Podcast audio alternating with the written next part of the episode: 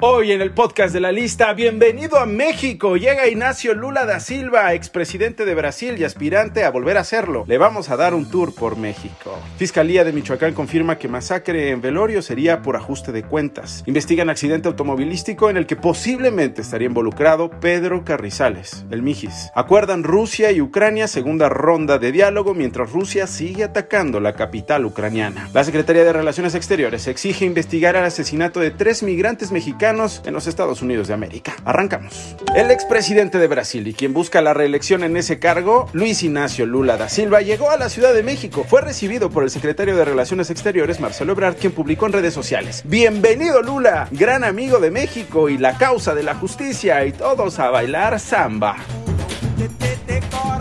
Bienvenido, señor presidente. No sé a dónde lo vayan a pasear, no sé qué le vayan a decir de México, no sé qué números le vayan a presumir, pero si se queda escuchando este podcast de la lista, le voy a dar un tour por el verdadero México en las últimas 24 horas. Mire, para empezar, no sé cómo le hagan en Brasil, pero aquí en México inventamos las pelotas con dinero. Desde un balcón de la alcaldía Cuauhtémoc, donde por cierto está ubicado Palacio Nacional, la alcaldesa Sandra Cuevas lanzó pelotas con billetes de 500 pesos a las personas que se encontraban reunidas en un lugar. Así como lo escucha, señor Lula. Este lunes esperaba que a la explanada llegara pues vecinos de diferentes colonias de la alcaldía pues para manifestarse en contra de la gestión de cuevas, pero llegaron decenas de personas más que le mostraron su apoyo. Ya ve que los mexicanos en eso de la política y el acarreo somos bien creativos y en ese momento se empezaron a distribuir pelotitas rojas con un billete de 500 pesos pegado pues para agradecer ese bonito cariño auténtico, espontáneo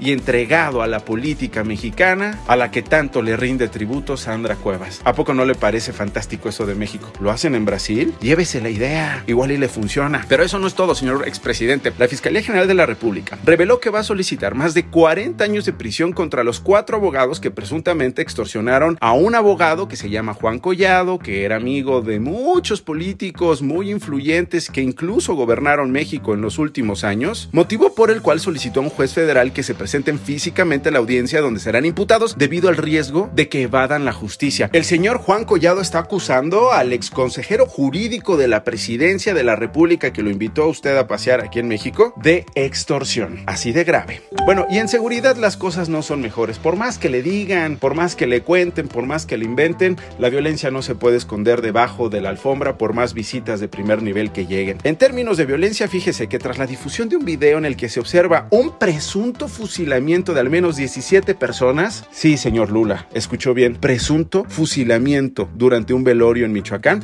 El fiscal del estado, Adrián López, informó que en el domicilio donde ocurrieron los hechos en la comunidad de San José de Gracia era velada la señora Elizabeth, madre de Alejandro G., alias El Pelón, presunto integrante de un grupo delictivo. Habrían fusilado a estas personas, habrían limpiado la escena del crimen y ahora pues no encontramos nada más que restos humanos, según confirmó el propio presidente de México. Este Adrián López. Familiares de Elizabeth, quienes participaban en el acto fúnebre, fueron obligados a ingresar a un domicilio, momentos que aprovecharon los adversarios de Alejandro G para limpiar el lugar y depositar presumiblemente los cuerpos de más víctimas en camionetas que, en las que eh, los trasladaron al retirarse del lugar. Y ya sabe, señor Lula, lo mismo de siempre. El gobernador del estado, Alfredo Bedoya, ordenó una investigación contra las autoridades de seguridad porque no quiere que este crimen quede en la impunidad.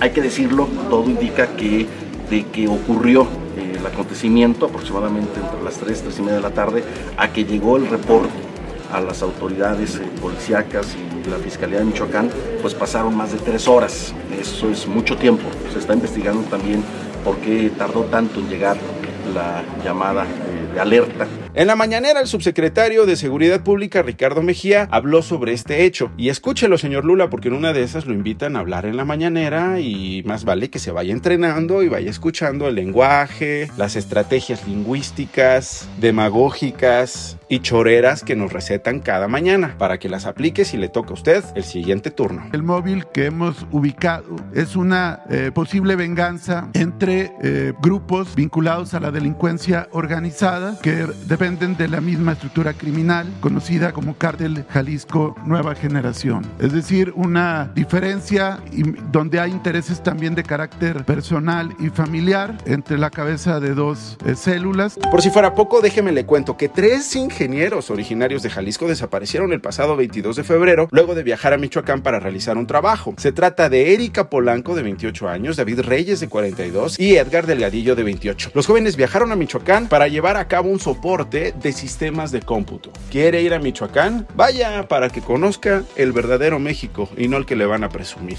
Y mire, aquí desaparecen personas diario. Este es un país de fosas clandestinas y de desaparecidos. Hace un mes que no sabemos nada de Pedro Carrizales. Él fue diputado federal, señor Lula da Silva. Las fiscalías de Tamaulipas, Coahuila, Nuevo León y San Luis Potosí investigan un accidente que posiblemente involucraría al Mijis, como conocemos a Pedro Carrizales. Esto habría ocurrido en la carretera Piedras Negras Nuevo Laredo. La Guardia Nacional está realizando ahora peritajes de antropología, de identificación humana y genética, por lo que se está a la espera de que concluyan sus estudios y saber si los restos humanos corresponden al Mijis. Este es un pequeño tour por México, señor Lula da Silva. Visite la lista.com. Ahí va a encontrar más noticias, más información, el contrapunto de la versión oficial para que sepa lo que es México. En otros temas, las Fuerzas Armadas de Rusia lanzaron un fuerte bombardeo contra el centro de Yarkov, la segunda ciudad más grande de Ucrania. Los proyectiles de alto poder golpearon la plaza central por donde circulaban civiles y se encuentra la sede del gobierno local. Yarkov es una ciudad de 1.4 millones de habitantes y una gran población rusoparlante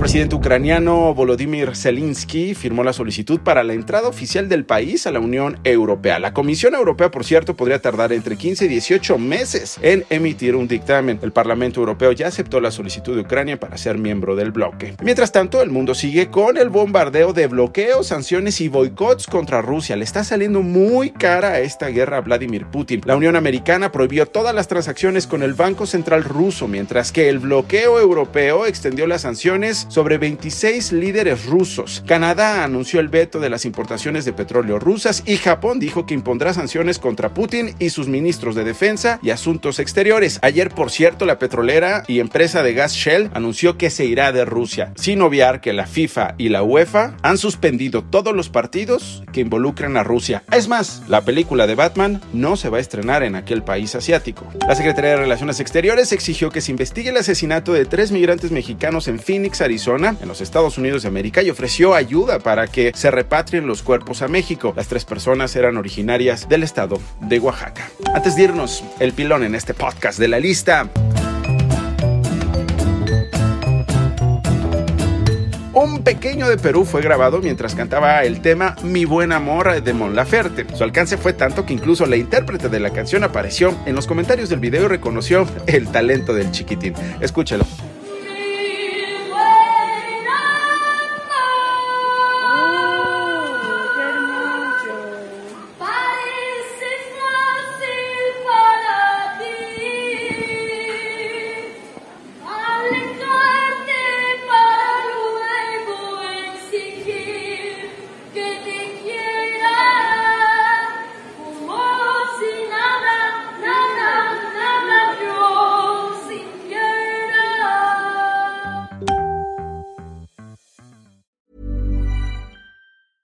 Escúchelo. catch yourself eating the same flavorless dinner three days in a row? Dreaming of something better? Well, HelloFresh is your guilt free dream come true, baby. It's me, Gigi Palmer. Let's wake up those taste buds with hot, juicy pecan crusted chicken or garlic butter shrimp scampi. Mm. Hello Fresh. Stop dreaming of all the delicious possibilities and dig in at HelloFresh.com. Let's get this dinner party started.